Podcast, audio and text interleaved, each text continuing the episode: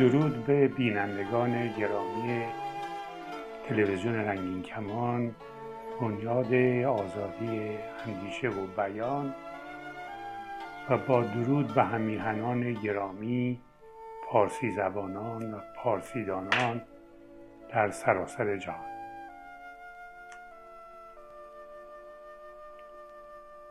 یکی از کارهای شادی بخش و ارزشمندی که در این روزگار سخت و در قرنطینه برای آسایش خیال می‌توان کرد پرداختن به سخنان ارزشمند حافظ و ژرفاندیشی درباره آنهاست. من در این برنامه به همراه بانو دکتر زهرا شمس و آقای دکتر حسن مکارمی درباره اندیشمند و فیلسوف شیرین سخن ایرانی حافظ شیرازی با شما سخن خواهیم گفت. در این برنامه من غزل 366 از دیوان حافظ خانلری را بررسی خواهم کرد. از نگاه من شاید به راستی این غزل و یا بخشهایی از این غزل از آن حافظ نباشد. اینکه رونویس کنندگان این غزل در درازای زمان بیتهای بی ربطی به این غزل افزودند روشن است. زیرا شمار بیتهای غزل نباید از دوازده بیت بیشتر باشد. رونویس کنندگان دیوان حافظ سروده های کفرآمیز و غیر دینی حافظ رو برای ثواب آن دنیا یا حذف کردند یا دگرگون کردند. گاهی نیز مانند این غزل بیتهایی که حافظانه نیست به آن افزودند. البته می‌دانیم که به خط حافظ نوشته بر جای نمانده است تا بتوانیم بگوییم کدام بیت یا غزل از آن حافظ هست یا کدام نیست. امروز من به هفت بیت از این غزل می‌پردازم. هفت بیتی که با اندیشه های ارزشمند حافظ خانایی دارد. و در برنامه آینده هفت بیتی را که با اندیشه های حافظ همسونی است بررسی خواهم کرد. دوستداران حافظ می توانند تفسیر همه چهارده بیت این غزل را بر روی تارنمای رنگین کمان بخوانند. بیت نخست غزل چنین است. خیز تا خرقه صوفی به خرابات بریم شط و دامات به بازار خرافات بریم بیت نخست این غزل در مخالفت با خودستایی صوفیان و در اعتراض به سخنان بیپایه و مردم فریب و خرافات آنهاست. در این بیت از خرابات سخن می رود جایی که خرابات نشینان با می و مستی و رتل و طرب و خوشی سر و کار دارند از زهد و ایمان و دعا و منبر و موعظه خبری نیست. به هیچ روی نمی‌توان از خرابات تعبیر روحانی و عرفانی کرد. خرابات اسم جمع خرابه یا خراب نیست. عربها به جای واژه خراب می‌گویند خرب. اسم جمع آن در زبان عربی هم سه شکل است که هیچ کدام خرابات نیست.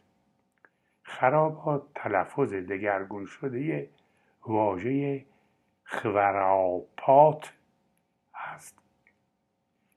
خور نیز از واژه خور به دست آمده همچنان که مهرابه از واژه مهر ساخته شده است. دکتر پریریز اهور در کتاب کلک خیال انگیز صفحه 291 می نویسد که ملک و شعرهای بهار و جلال الدین همایی و دکتر مقدم هم خرابات را با خوراباد و خورابه یعنی دیر آین مهر در ارتباط دانستند. حافظ می‌گوید شستشویی کن و آنگه به خرابات خرام تا نگردد ز تو این دیر خراب آلوده. شط و تامات در این بیت ادعاها و سخنهای بیهوده و خودستایی است که صوفیان برای فریفتن مردمان هنگام نمایش و رفتار صوفیانه بر زبان میرانند. معنای بیت چنین می شود می‌گوید برخیز برویم تا خرقه صوفی را به خرابات ببریم. شط و تامات را نیز به بازار خرافات برده و در آنجا به خریداران خرافات واگذار کنیم. بید بعد چنین است. سوی رندان قلندر به رهاورد سفر دلق بستامی و سجاده تامات بریم. رندان قلندر به معنی مردمان آزاده بیدین است. این بیت گویا به بایزید بستامی و تامات او گوشه می‌زند. سجاده تامات یعنی جانمازی که نماد خودستایی بایزید بستامی است. تامات بایزید در این بوده گفته صبحانی ما اعظم شعنی یعنی من صبحان هستم و جایگاه هم برتر است. صبحان یکی از نامهای الله است و به معنای پاک و منزه است. معنی بیت چنین می شود خرقه و جانماز فریبکاری صوفی بزرگ بایزید بستامی را همچون رهاورد سفر برای آزادگان بیدین ببریم بیت بعد چنین است. کوس ناموس تو از کنگره عرش زدیم علم عشق تو بر بام سماوات بر.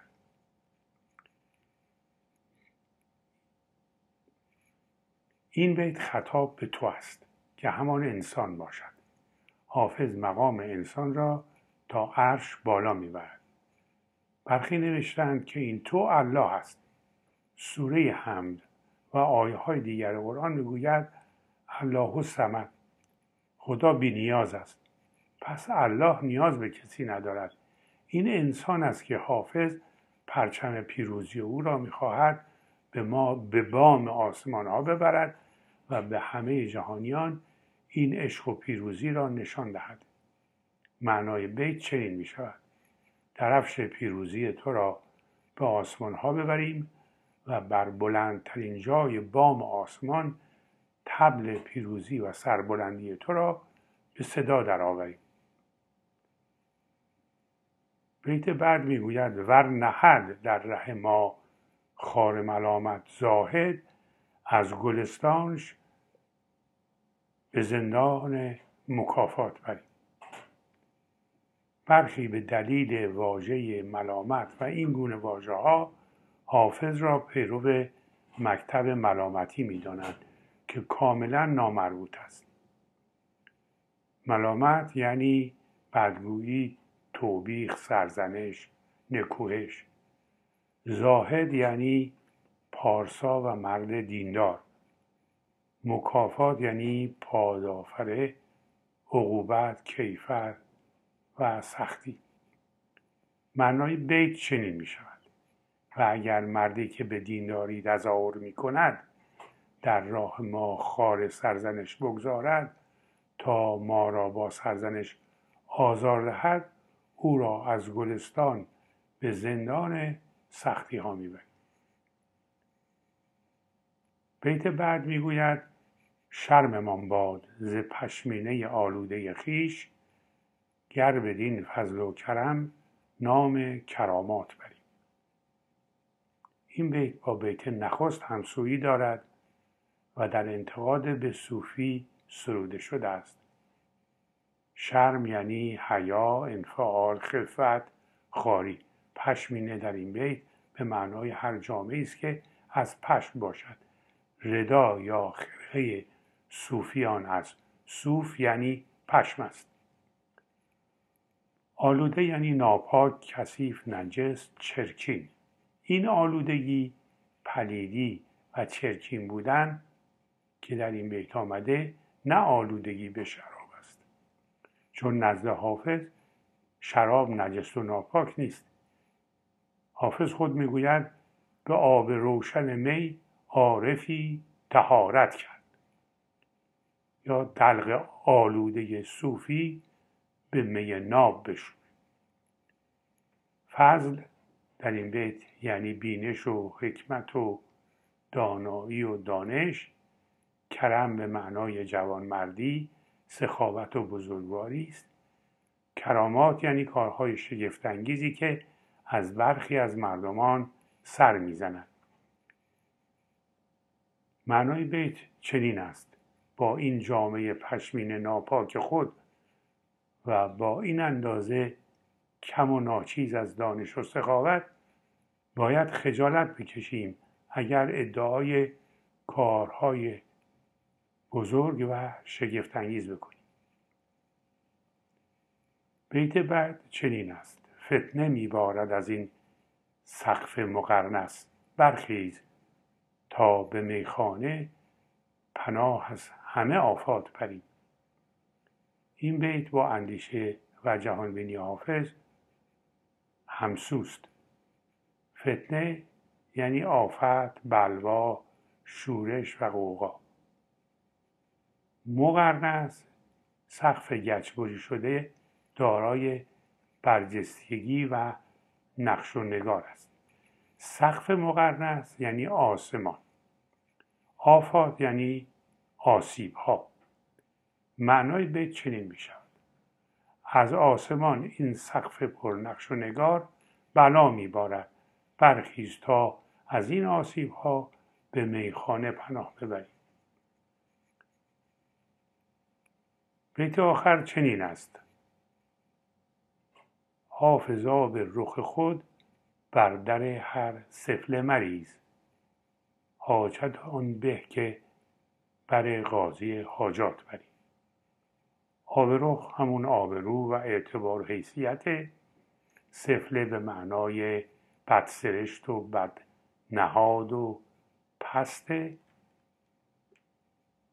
مریض ریشه امری منفی از مستر ریختن حاجت یعنی درخواست و نیاز و آرزو. درباره قاضی حاجات لغتنامه حافظ می نویسه ببخشید. درباره قاضی الحاجات لغتنامه ده خدا می نویسد قاضی الحاجات آنچه حاجت را برآورد. قاضی الحاجات یکی از نامهای خداست. معنای, ها معنای این بیت چنین می شود حافظ آبرو و حیثیت خود را نزد هر کسی بر زمین نریز. بهتر است نیاز خود را نزد کسی ببری که می تواند نیازها را برآورده کند. تا برنامه آینده بدرود.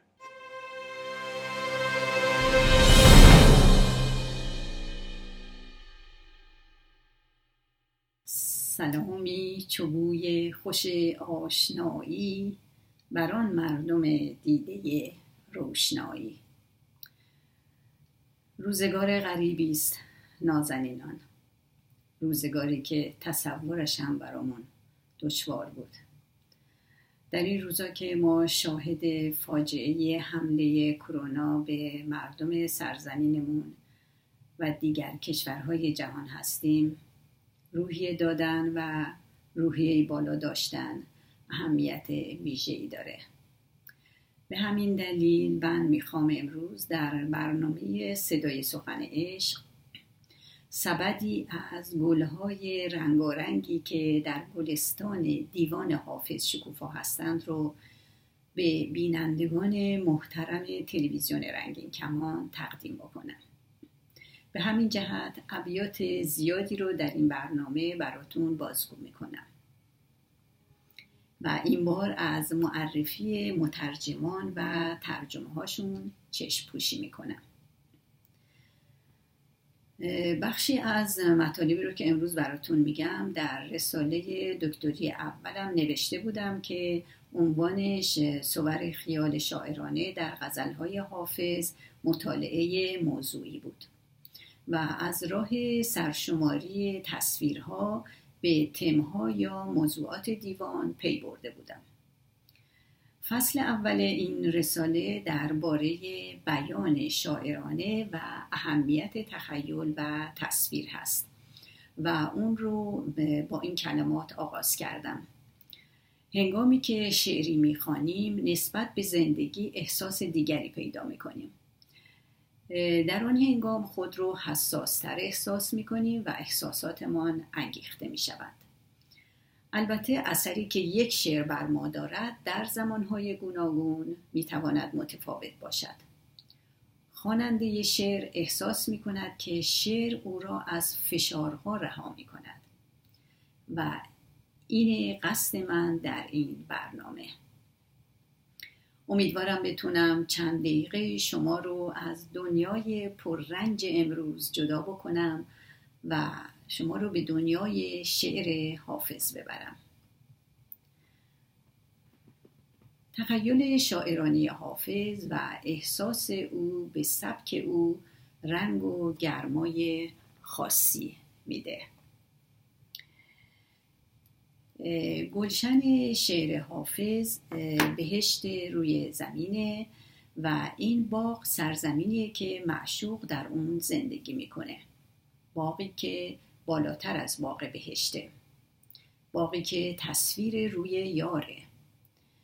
هنگامی که تصویر معشوق در گلشن چشمان عاشق هویدا میشه او صورت یار رو مانند باغ می‌بینه. خیال روی تو چون بگذرد به گلشن چشم دل از پی نظر آید به سوی روزن چشم. می‌بینید بسیار زیباست این بیت. هنگامی که خیال روی تو در چشمم میاد دلم برای دیدن اون به سوی چشمانم میاد. لازم به یادآوریه که این معشوق انسانه. و این مطلب رو من از راه سرشماری تصویرها نشون دادم. در اون روزگار هنوز کتاب ارزشمند فرهنگ واجه های حافظ نوشته خانم دکتر مهیندخت صدیقیان چاپ نشده بود و این سرشماری واجه ها و تصویرها وقت زیادی از من گرفت.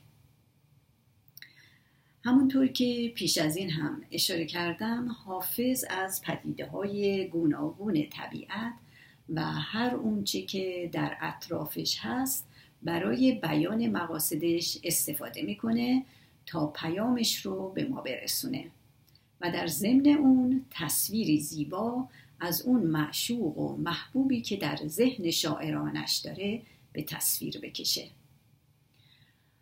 حافظ از طبیعت و گل و سبزه سود می‌بره نه تنها برای شرح طبیعت بلکه برای نشان دادن زیبایی معشوق احساساتش و اصول دکترینی که به اون اعتقاد داشته.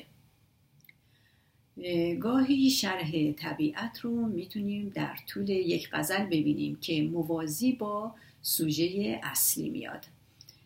مثلا غزل شماره 387 که مطلعش این هست. گلبرگ را ز سنبل مشکین نقاب کن یعنی که رخ بپوش و جهانی خراب کن.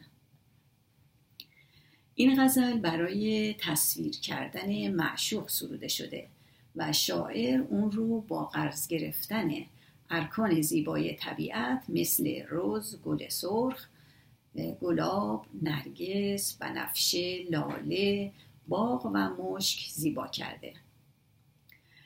و گاهی حافظ در یک بیت چهار تا شش تصویر از طبیعت رو میده. مثلا موقعی که میگه اونچه گلبن وصلم ز نسیمش بشکفت مرغ خوشخان طرب از برگ گل سوری کرد. برای اینکه گفتارمون رنگ بهار داشته باشه نگاهی میاندازیم به کاربرد گلها در دیوان. لغتنامه ده خدا در برابر واژه گل می نویسه هر جا که لفظ گل مذکور شود گل سرخ مراد باشد. چون گل گل سرخ یا rose هست. در اوستا وردا به زبان ارمنی ورد به پهلوی گول ورتا. عربیش هم ورد میشه. rose از لاتین rosa و از سانسکریت وراد میاد. کلمه یونانی اون هم از ورادا میاد. ورد یعنی گل یعنی گل سرخ. اگر نگاهی به تاریخچه گل بندازیم می‌بینیم که این گل یعنی گل روز یعنی گل سرخ یکی از قدیمی ترین گل هاست در روم باستان علاقه فراوانی به این گل داشتن و همینطور در یونان باستان. میگن آفرودیت الهه عشق همیشه تاجی از روز روی گیسوانش داشته. در مصر و ایران هم این گل رو از خیلی قدیم پرورش می‌دادن. تصاویر مربوط به گل در دیوان حافظ فراوان هستند. واژه گل 196 بار در دیوان حافظ اومده. شکل گل دوره زندگیش و رنگش مورد توجه شاعره. رنگ روی یار هم به گل تشبیه میشه. بیا ای ساقی گل رخ بیاور باده رنگین که فکری در درون ما از این بهتر نمی‌گیرد. حافظ از گل برای به تصویر کشیدن صورت یار به دلیل رنگ و تراوت و شادابی اون سود می‌بره. در چمن باد بهاری ز کنار گل و سرو به هواداری آن آرز و قامت برخاست. اونجا که میگه غرور حسنت اجازت مگر نداده گل که پرسشی نکنی اندلیب شیدا را. اندلیب شیدا کنایه از شاعره که آشفته حاله و گل هم سمبل معشوقه که به زیبایی خودش مغروره. گل که تصویر معشوق یا محبوب هست خنده تمسخرآوری به بلبل می‌کنه و میگه که از حقیقت نمیرنجه. اما عاشق نباید اینقدر سنگ دلانه با محبوبش سخن بگه. گل بخندی که از راست نرنجیم ولی هیچ عاشق سخن سخت به معشوق نگفت. گل در این بیت هم نماد معشوق هست. گل مراد تو آنگه نقاب بکشاید که خدمتش چو نسیم سحر توانی کرد. گل مراد کنایه از معشوقه. مراد یعنی آرزو. اینجا معشوق به گل یا قنچه تشبیه شده. وقت شکفتن گل سهرگاه هستش. میگه مثل نسیم سحر باید نقابش رو یعنی برگ های سبز رو از دور قنچه کنار بزنی و خدمتش رو بکنی. و این خدمتی همیشگی است در نوازش عاشقانه قنچه. گل نیازی به مشک چین و خوتن نداره زیرا در بند قوای گل مشک یا بوی خوش هستش. به مشک چین و چگل نیست چین گل محتاج. که نافه هاش ز بند قبای خیشتن است. تشبیه بوی خوش یار به مشک چین و چگل در اینجا انجام شده. چگل شهری است از ترکستان و به معنی سرزمین زیبارویان هم هست. ناف ناف آهوه که مشک رو از اون می‌گیرن. بند قبا هم گره جامع هستش. چین گل لایه های برگ گل هست که بسیار معطره و نیازی هم به مشک چین و چگل نداره که معطر, معطر بشه. زیرا که بند قباش پر از مشکه. مشک رو معمولا در چین و سجاف لباس میذاشتن. در این بیت یعنی در بند قبای گل مشک هستش. در بهار با دیدن روی گلها باید شاد شد و بیخ غم رو باید برکند. بهار گل طرب گشت و توبه شکن. به شادی رخ گل بیخ غم ز دل برکن. در شعر حافظ گاهی عاشق هم به گل تشبیه میشه. می شکفتم ز طرب زان که چو گل بر لب جوی بر سرم سایه آن سرو سهی بالا بود. که در این بیت معشوق به سرو خوشقد و بالا تشبیه شده. بلبل معمولا در جایی می‌خونه که گل می‌روید. بلبل از شادی به سوی سراپرده گل میره و پس از رنجی که از دوری گل کشیده آواز می‌خونه. این تطاول که کشید از غم هجران بلبل تا سراپرده گل نعر زنان خواهد شد.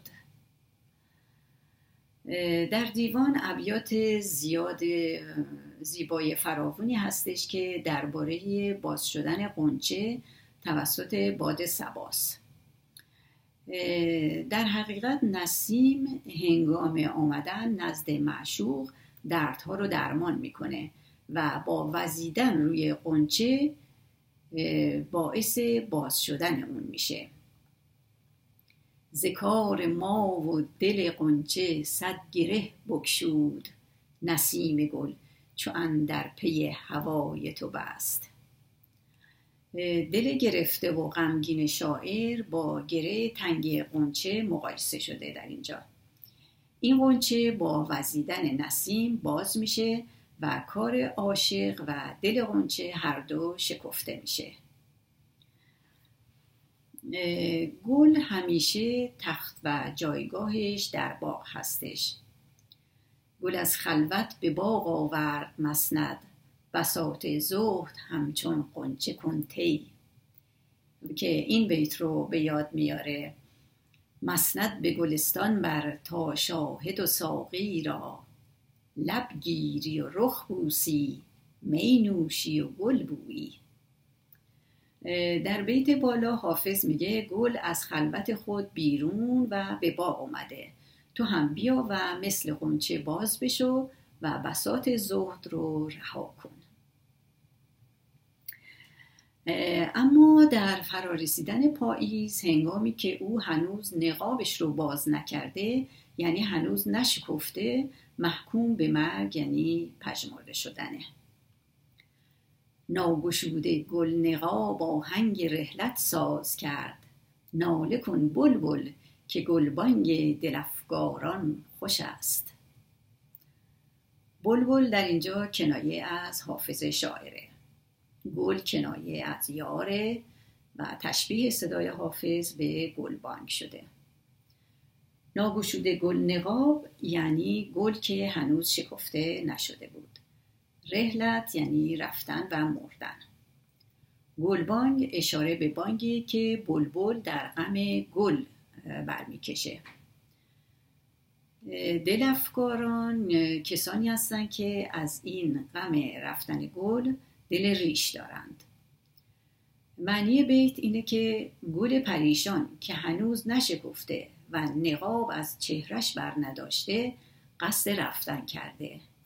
ای بلبل که دلت رو غم گرفته بنال که زاری تو خوش است. یعنی بلبل از رفتن گل که عمرش کوتاه ناراحته. نقاب گل کشید و زلف سنبل گرهبند قبای قنچه وا کرد. در اینجا فائل همچنان همون نسیم هست که نقاب رو از چهره گل برمیداره. به زلف سنبل دست می‌بره بند قبای قنچه رو باز می‌کنه. یعنی نسیم موجب شکفته شدن قنچه میشه و گره کار فروبسته رو باز می‌کنه. تشبیهاتی مانند باده گلرنگ، می گلگون، باده گلگون و مشابه اینها هم در دیوان حافظ بسیار وجود داره و ترکیباتی مانند گلاب، گلبون، گلشن، گلزار، گلستان و غیره در غزلهای حافظ فراوون به کار رفته که ما فرصت صحبت کردن از اونها رو در این برنامه نداریم. به امید روزهایی سرشار از تندرستی و شادی. بدرود تا برنامه ای دیگر.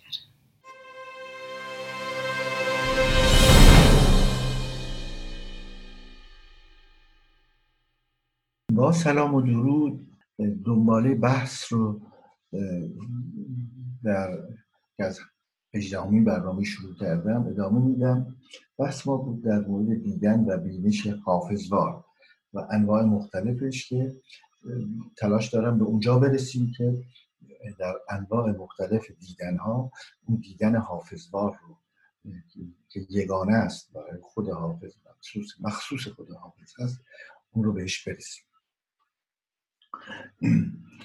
در هجدهمین برنامه فقط به اینجا رسیدیم که این شعر دوستان ای به من بیدل حیران مکنید روحری دارم و صاحب نظری میجویم.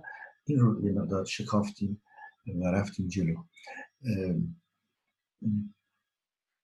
این واژه واژه هایی که من استفاده کردم در این مطالعه هم که در این کتاب نگرش دیگر بر حافظ در ایران چاپ شده چاپش هم هست در لندن هست و هم روی تارنمای من مکارمی نقطه نت هست و هم در چند روزنامه مختلف که بخواید بگردید توی گوگل زیاد مشکل نیست پیدا کردنش. بینش حافظ این مسئله چشم که عامل دیدن هست نظر دیدار دیدن همه اینها رو من جستجو کردم به دنبال ابیاتی که حول و حوش بینش میگرده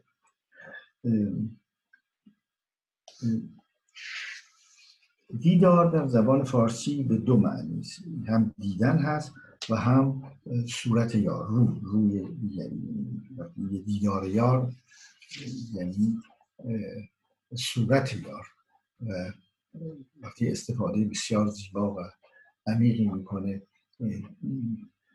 دیدار یار دیدن هم یعنی هم صورت یار رو ببینی هم عمل دیدار رو دیدن لحظه دیدار رو دیدن زندگی کردن زندگی کردن بله. این در 765 در دیوان حافظ مسئله ای که ما رو حول حوش مفاهیم بینش می‌بره. در 405 شعرش از مشتقات واژه دیدن استفاده شده و در 119 شعرش از مشتقات واژه نظر و در 241 شعر نیز از مشتقات واژه چشم استفاده شده. درست؟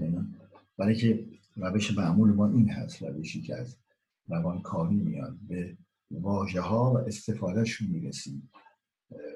مستقل از اینکه بخوایم پیش داوری بکنیم حافظ از این واژه ها چه کشیده بیرون در غزلیاتش یعنی حافظ توسط حافظ.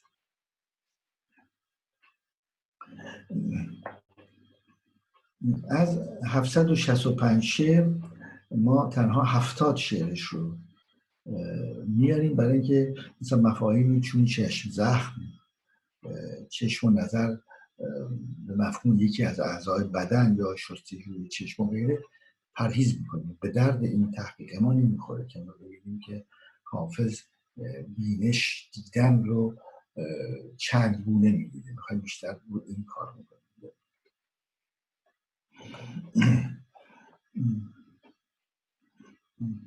بیدار شوی دیده که ایمن نتوان بود زین سیل دمادم که در این منزل خواب است.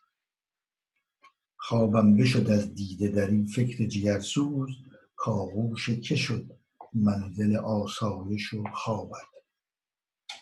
دیدار شد میسر و بوس و کنار هم از بخت شکر دارم و از روزگار هم. در اینجا در این دیدار دیدار شد میسر یه دیدار واقعا بیولوژیک جسمی است. من دیدن به معنی واقعا. عمل دیدن روزمره است. حالا اینها رو اگه ما دسته کنیم غیر از اونهایی که مربوط نمیشن به اسم چشم درش هست نظر هست ولی مربوط نمیشه به عمل دیدن اونها رو کنار بگذاریم. در اون در واقع هفتاد تایی که مورد نظر ما هست می‌تونیم اینها رو یک تقسیم بندی به این شکل بکنیم. یک بینش پیامبرگونه بینش اشراقی بینش به مفهوم درک و دریافت بینش چون دریافت امری تاریخی بینش آنچه که در زندگی هر روزه رخ می‌دهد بینشی دیگر یا بینش حافظ بار یه بار دیگه. تقسیم بندی. بینش پیامبرگونه و توضیح میدیم با مثال. بینش اشراقی. بینش به مفهوم درک و دریافت. بینش چون دریافت امری تاریخی. بینش آنچه که در زندگی هر روزه رخ می‌دهد و بینشی دیگر ورای همه اینها. این پنج بینش. بینش ششمی است که من اون رو بینش اسمش رو بینش حافظوار گذاشتم.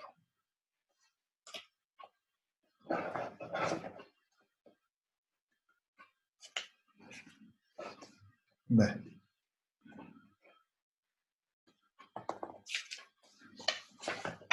عمده مفهومی رو که حافظ در این هفتاد بیتی رو که مورد نظر هست به کار می‌بره بیشتر دیدار یار هست. این در واقع یک اولویتی داره یک سنگینی داره به نام دیدار یار یا حضور یار یا بازگشت یار. و این دغدغه هر لحظه که بتونه استفاده بکنه از دیدن یار. و که در واقع لحظات زندگی رو تقسیم می‌کنه بر دو یا دیدار میسر هست وسال هست یا دیدار میسر نیست و فراغ هست و بین این دوتاست و در واقع جایی رو ما رو می‌بره این دیدار که همون جایی که فروید مطرح می‌کنه جای عشق. جای عشق همون رابطه اولی اولیه کودک و مادر هست که هرگاه هم ما به حالت عاشقی برسیم در واقع به شکلی اون حالت رو در خودمون زنده کردیم دوباره آمدیم. حالا اگر به سمت بینش شاید عرفان اشراقی در اونجا مثالی بتونیم بزنیم. فروغ ماه می‌دیدم. زبام قصر او روشن که رو از شرم آن خورشید در دیوار می آورد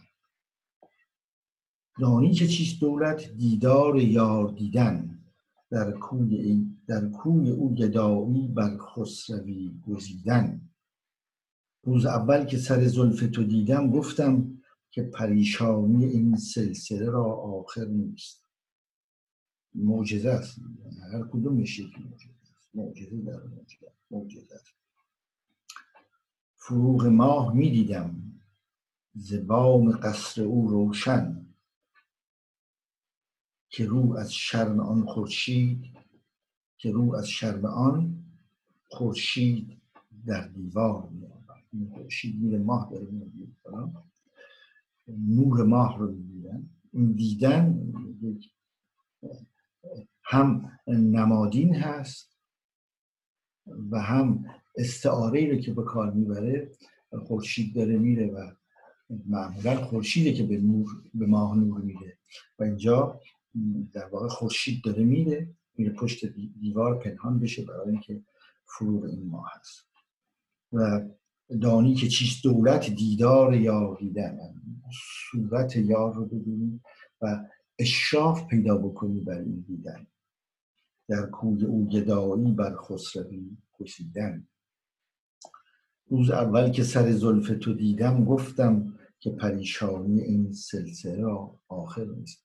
هم این دیدنی است که سر زلف رو دیده تعبیر زنجیری زلف که در واقع زلفی است که دل درش گرفتار میشه به زنجیر کشیده میشه و در واقع سلسله زنجیر و سلسله مو به یک سمت هر کدام استعاری از دیگری است سر زلف رو که دیدم گفتم که پریشانی این سلسله را آخر نیست سلسله مو وقتی پریشان میشه خب طبیعتا یک یار این دل رباتر میشه با پریشانی و اگر شروع سر زلف رو که ببینه و بقیهش